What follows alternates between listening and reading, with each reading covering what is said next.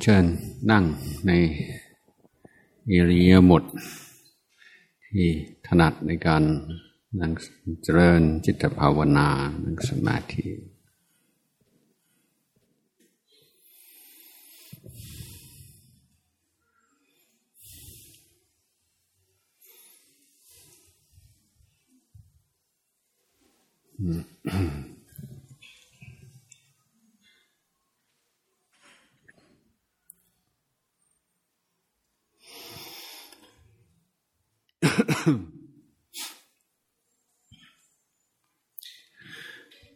ในเบื้องต้น เราเตือนตัวเองว่า เวลานั่งสมาธิ ไม่ใช่เวลา นั่งคิด นั่งเอาเรื่อง นั่นเรื่องนี้มาคิด มาเพลิน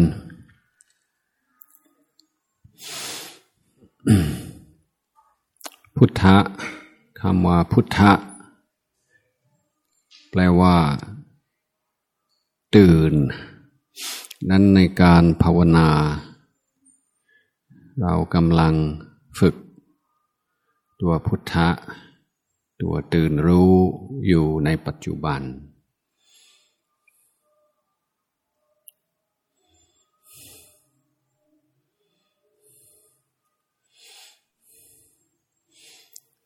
บื้องต้นเรารู้กับลมหายใจ ในทุกส่วนของกาย เริ่มตั้งแต่ศีรษะ คอ หัวไหล่แขนมือลำตัวตะโพกก้อนขา หัวเขา่าน่อง เท้า เหนียวเท้า หายใจเข้า รู้สึกเหมือนลมเข้ามา ทั่วถึงทั่วร่างกาย ตั้งแต่ศีรษะล่อมไปถึงเท้า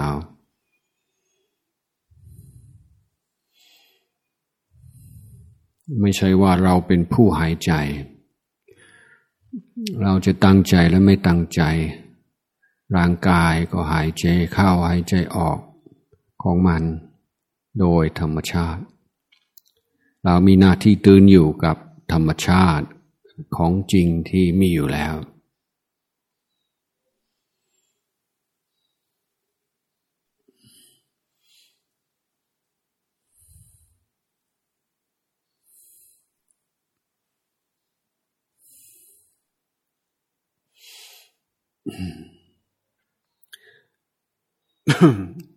ถ้าจิตใจเรา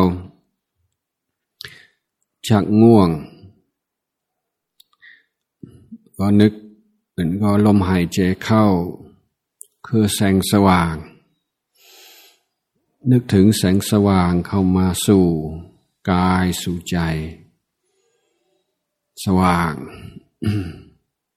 หายใจเข้าสว่างหายใจออกสว่าง คือเอาสัญญาความสงจำเกี่ยวกับ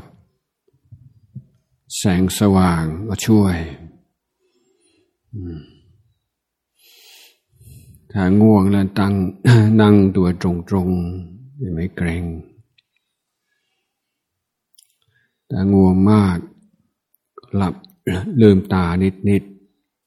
ๆ ไม่จำเป็นต้องหลับตาเสมอไป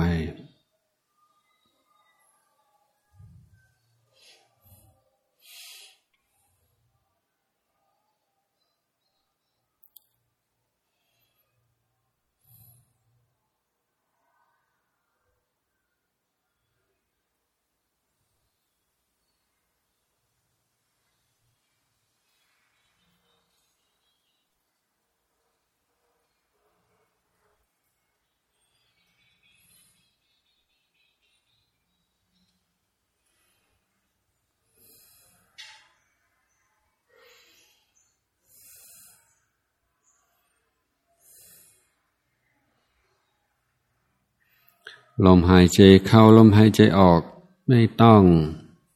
คิดอะไรทั้งสิ้นแต่ต้องมุ่งมั่นต่อ ความตื่นรู้อยู่ในปัจจุบันเท่านั้น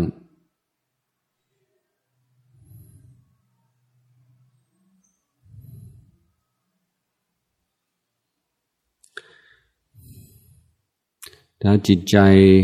เราอยู่ในปัจจุบัน ได้พอสมควร รู้สึกพร้อมเมื่อไหร่ ก็ซูมเข้าไป อยู่ที่ทำงาน อยู่ที่จุดใดจุดหนึ่งในกายที่การสัมผัสของลมหายใจ ชัดที่สุด สบายที่สุด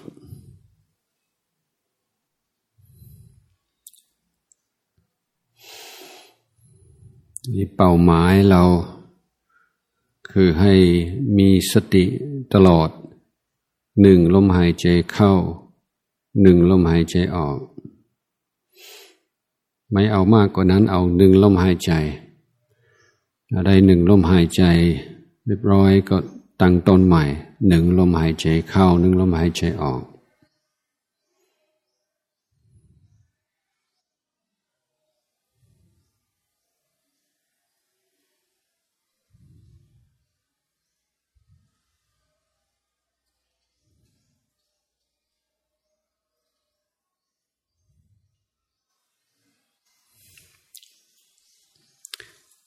แบ่งลมหายใจเข้า ลมหายใจออก เป็นสามส่วนสามตอน ตอนต้น ตอนกลาง ตอนปลาย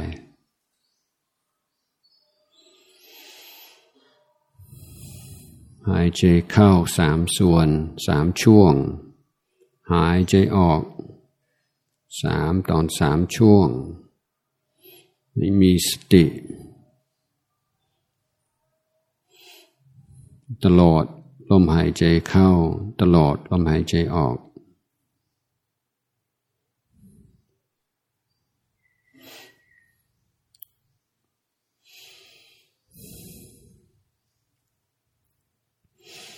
อย่าเผลอ ก็ให้อภัยด้วยเองไม่ต้องรำคาญ ไม่ต้องท้อแท้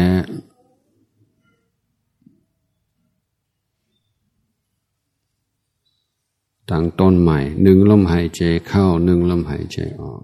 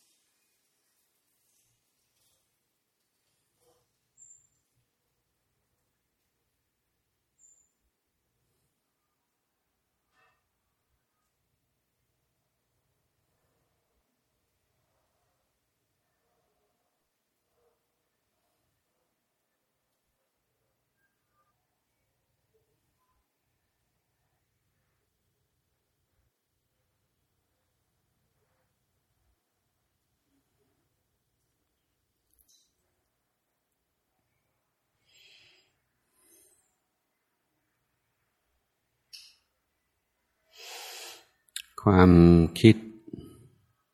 ไม่ยอมพุดขึ้นเป็นระยะระยะ เราห้ามไม่ได้ แต่สิ่งที่ห้ามได้หรือระงับได้คือความยินดี ในความคิดถ้ายินดีในคิดความคิดเราจะตามความคิด ในเรื่อง เล็กกลายเป็นเรื่องใหญ่ลอยตามกระแสความคิดไปเรื่อยๆ เรารู้สักแต่ว่าความคิดระหว่าง นี่คือวิชาในความสามารถที่เราต้องการ คือการรู้ตัวว่ามีอะไร เกิดขึ้นในจิตใจ รู้เร็ว รู้แล้ววาง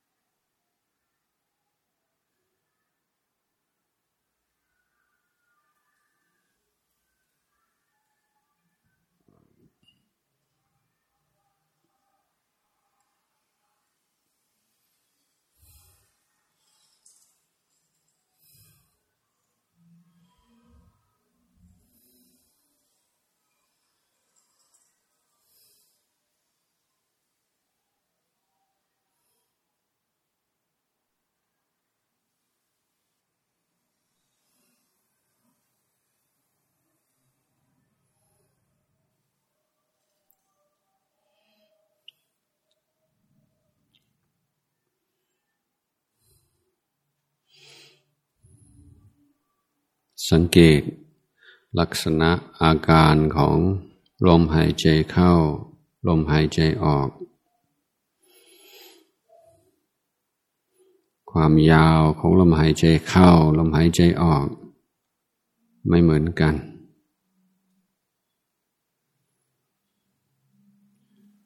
ดูความ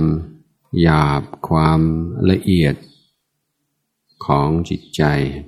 ของลมหายใจ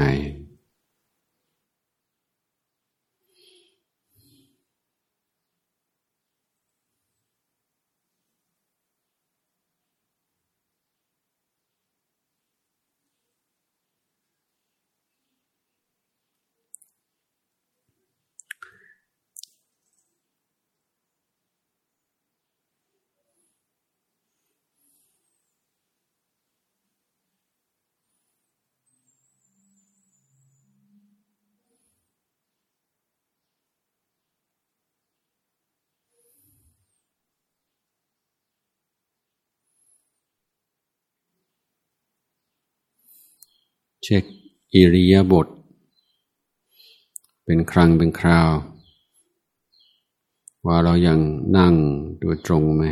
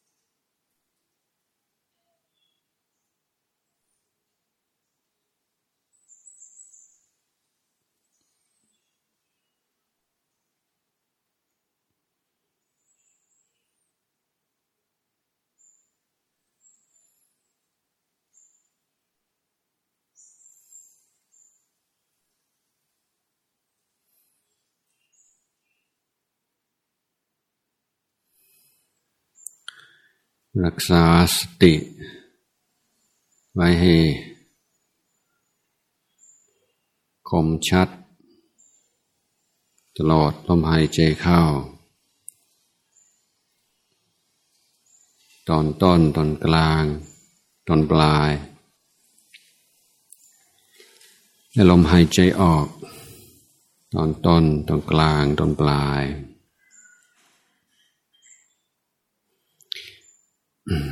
สังเกตว่าจิตเราจะเผลอจะชอบเผลอตอนหายใจเข้าหรือตอนหายใจออกเผลอตอนลมหายใจออก เผลอตอนต้นตอนกลางตอนปลายก็สังเกต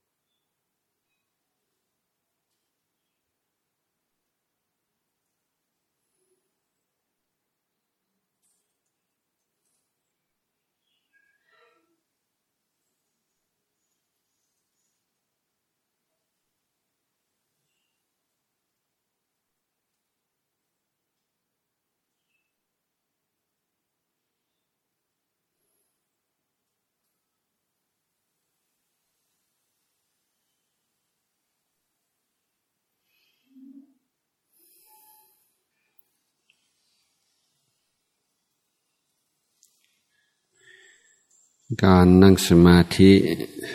โอกาสที่ดีที่เราจะได้ดูเราจะได้สังเกต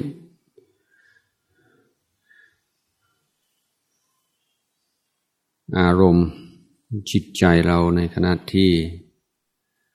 เกิดเวทนา เช่นปวดหลังปวดหัวเขา่า เป็นต้น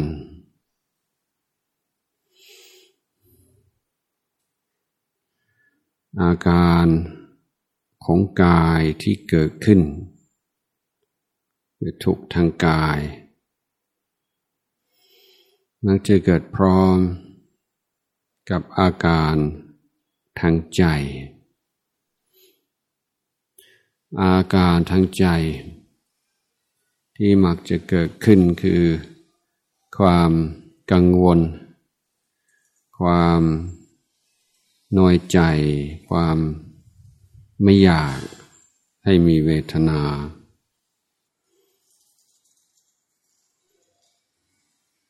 ความรำคาญ ความกลัว เครียด อากุศลธรรม มากมายซึ่งอาจจะเกิดขึ้น ในเมื่อร่างกายมีเวทนา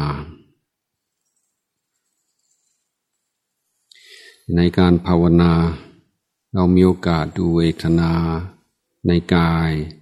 ได้ดี เพราะเวทนานั้นก็ไม่รุนแรงจนอันตราย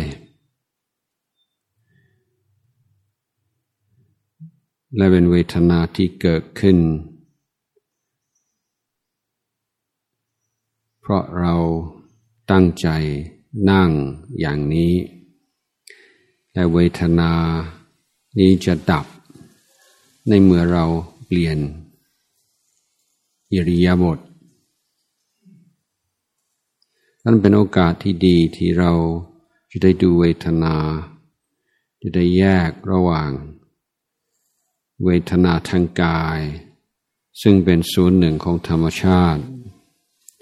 และเวทนาหรืออารมณ์ ที่เป็นอาคุศล ที่เกิดขึ้นยึดมั่นถือมั่นในเวทนานั้น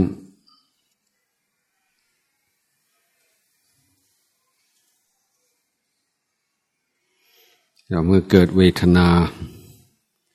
รู้แล้ววาง รู้แล้ววาง กลับมาอยู่กับลมหายใจ แต่ในกรณีที่เวทนา รุนแรงขึ้นเรื่อยๆ ถ้าเราอดทนได้ พอสมควรแล้ว เราจึงควรเปลี่ยนอิริยาบถเพราะการหักโหมมาก มันจะไม่เป็นผลดีกับการภาวนาสำหรับผู้ที่ยังมีประสบการณ์น้อย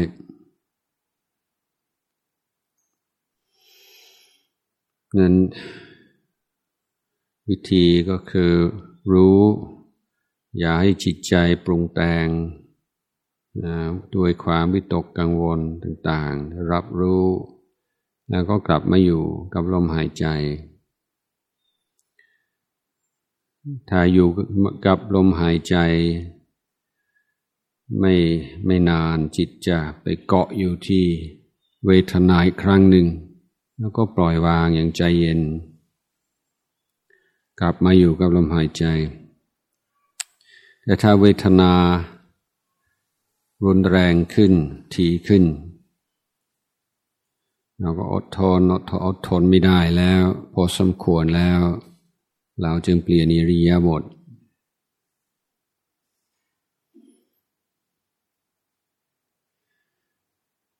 แต่ถ้าเราจะพิจารณาเวทนา ต่อไป หรือว่าจะปฏิบัติต่อเวทนาโดยตรง วิธีหนึ่งเทคนิคหนึ่งก็คือการแผ่เมตตา ตรงจุดที่กำลังปวดอยู่ นึก หรือจินตนาการเหมือนลมหายใจเข้าลมหายใจออก เข้าออกตรงจุดที่กำลัง ปวดอยู่ รู้สึกเหมือนลมหายใจเข้าออก รูปคลำส่วนที่กำลังปวดอยู่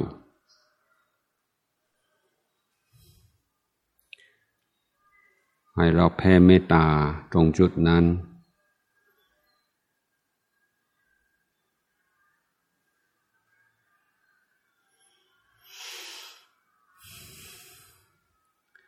อีกวิธีหนึ่งคือการพิจารณา เวทนา ด้วยปัญญาเช่นดูความไม่เที่ยง ความแปรปรวน ความไม่แน่นอน ของเวทนา ถ้าเราพิจารณาตรงจุด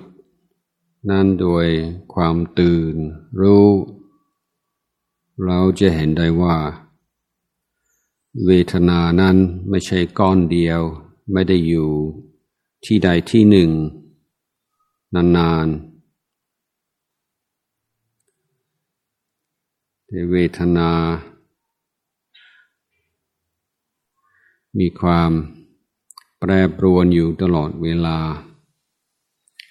จุดปรากฏของลมหายใจก็ไม่ ไม่คงที่ ความเวทนาเหมือนเป็นพลังอยู่ในกายเท่านั้นเอง ดูความลักษณะอาการของเวทนา ว่าจะเป็นประเภท แสบประเภทปวด ประเภทกดดัน ประเภททิ่มแทง มีหลายประเภท เราดูความเปลี่ยนแปลงความไม่แน่นอน ของลักษณะอาการของเวทนา ความรุนแรงของเวทนาก็ไม่คงที่ ไม่แน่นอน มีขึ้นมีลงนั้นพยายามดูความขึ้นลงของเวทนาความไม่ของที่ของเวทนาและในการพิจารณาตัวเวทนาให้ได้ปัญญาเป็นกำไร เราพิจารณาความไม่แน่นอนความไม่เที่ยง ของเวทนา ในสามหัวข้อหนึ่งจุด จุดปรากฏของเวทนาสองลักษณะอาการของเวทนาสามความรุนแรงของเวทนา ถ้าพิจารณาอย่างนี้ความยึดมั่นถือมั่นว่า เวทนาคือเราคือของเรา ก็จะค่อยๆเพิ่มขึ้น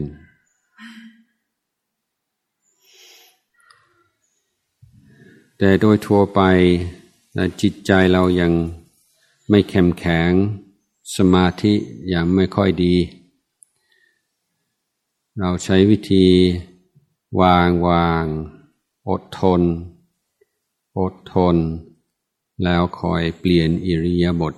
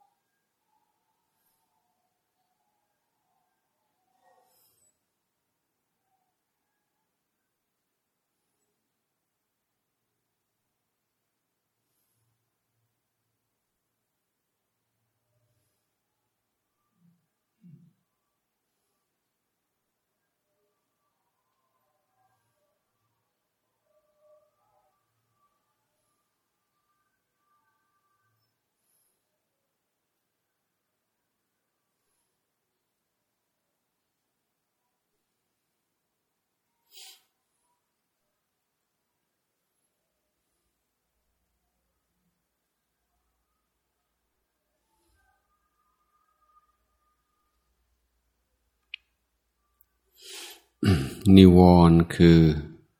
กิเลสที่มักจะเกิดขึ้น ในระหว่างการภาวนา เราต้องมีสติป้องกัน ไม่ให้กิเลสเหล่านี้เกิดขึ้น ในกรณีที่มันเกิดขึ้นแล้ว ลองฝึกในการปล่อยวาง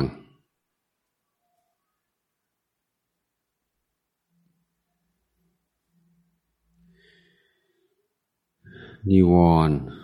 กิเลสที่หนึ่งคือความใคร่ความพอใจ ในความคิด เกี่ยวกับสิ่งที่เราชอบ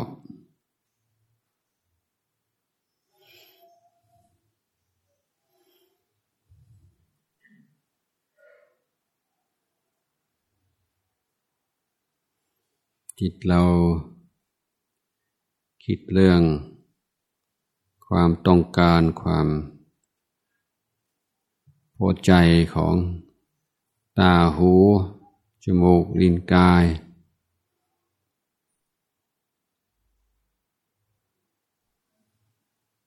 เพลินอยู่กับความทรงจำหรือจินตนาการ เกี่ยวกับสิ่งเหล่านี้เป็นดิวรทำให้ สมาธิเกิดขึ้นไม่ได้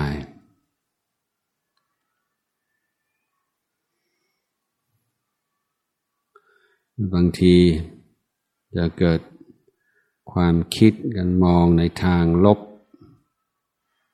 ไม่พอใจหรือว่าตำนิติเตียน วิภาควิจารณ์ สิ่งแวดล้อม ขอนรอบข้าง แม้แต่กายแม้แต่ใจของตัวเอง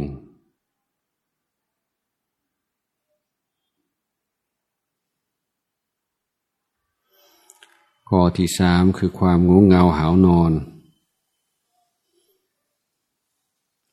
จิต ขี้เกียจขี้คร้าน รักสบาย ก็จะเป็นปัญหา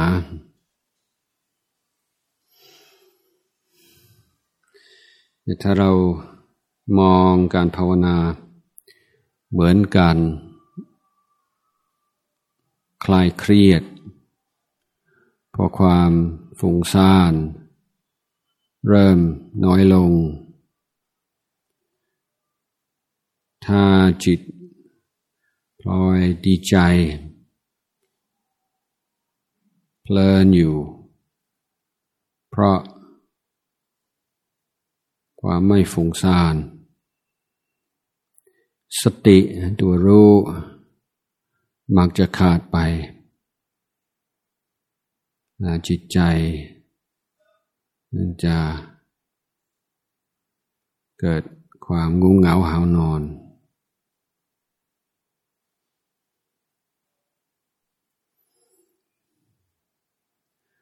ความฟุ้งซ่านคิดนู่นคิดนี่ไม่มี ไม่มีเรื่องมีราวโดยเฉพาะ ไปโน่นบ้างไปนี่บ้าง เหมือนลิง กระโดดไปกระโดดมา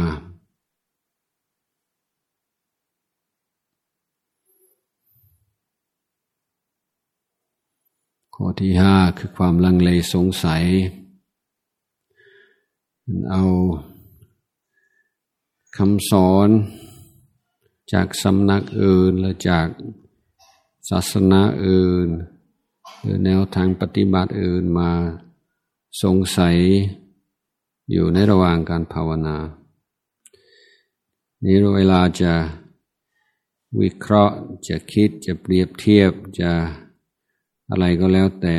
ก็เอาไว้นอกเวลาภาวนา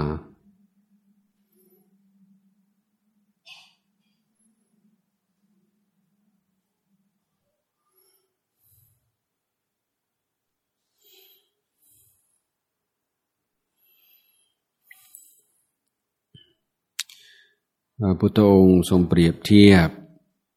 ว่าจิตเพลินอยู่กับความคิด ในเรื่องราวที่เราชอบ ทั้งในอดีตและในอนาคต จินตนาการเรื่องความสุข ความทุกข์ในอนาคต พระพุทธองค์ตรัสเปรียบเทียบ เหมือนน้ำอยู่ในจาน ที่ฉีดสีต่างๆเข้าไป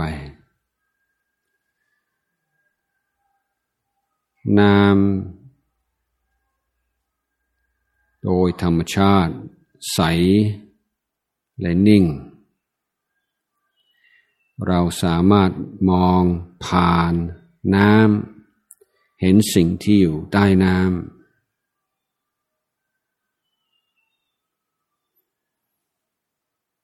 แต่ถ้าน้ำมีสีต่างๆ มาผสม มองผ่านน้ำไม่ได้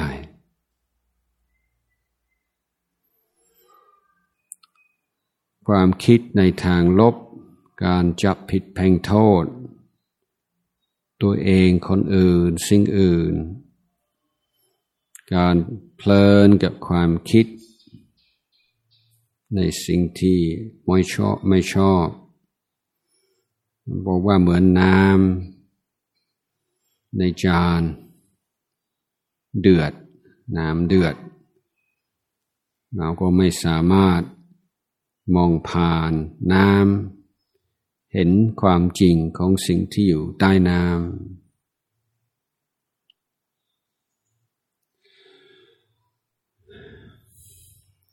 จิต เกิดมีทีนิมิทะนิวรความงูเงาหาวนอนเหมือนน้ำมีสิ่งปกคลุม มีของเขียว ปกคลุมไว้ มองไม่เห็นน้ำเลย มองผ่านน้ำไม่ได้ จิตใจฝุ่งซ่านวุ่นวาย เหมือนเราเป็นทาสวิ่งไปวิ่งมาไม่ใช่เพื่อเราเลย เป็นตามคำสั่งของผู้มีอำนาจ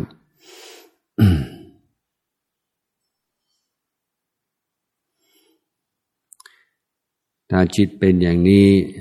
เหมือนน้ำที่มีคลื่น น้ำไม่นิ่ง มองผ่านน้ำไม่ได้แต่น้ำเกิดวิชีคิดช้าความลังเลสงสัยต่างๆ น้ำเปรียบเทียบเหมือนน้ำอยู่ในความมืด มองไม่เห็นอะไรทั้งสิ้น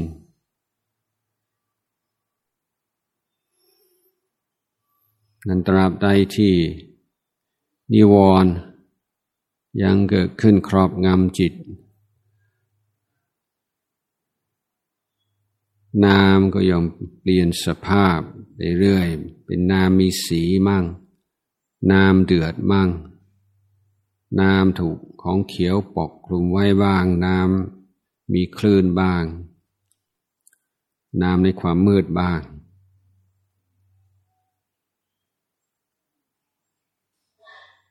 เราต้องฝึกสติให้โดเนื่อง เพื่อนิวรณ์จะไม่เกิดขึ้นเดินรู้อยู่กับลมหายใจในปัจจุบัน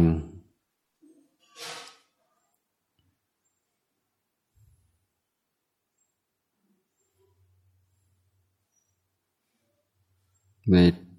ไม่จำเป็นต้องคิดอะไรไม่จำเป็นต้อง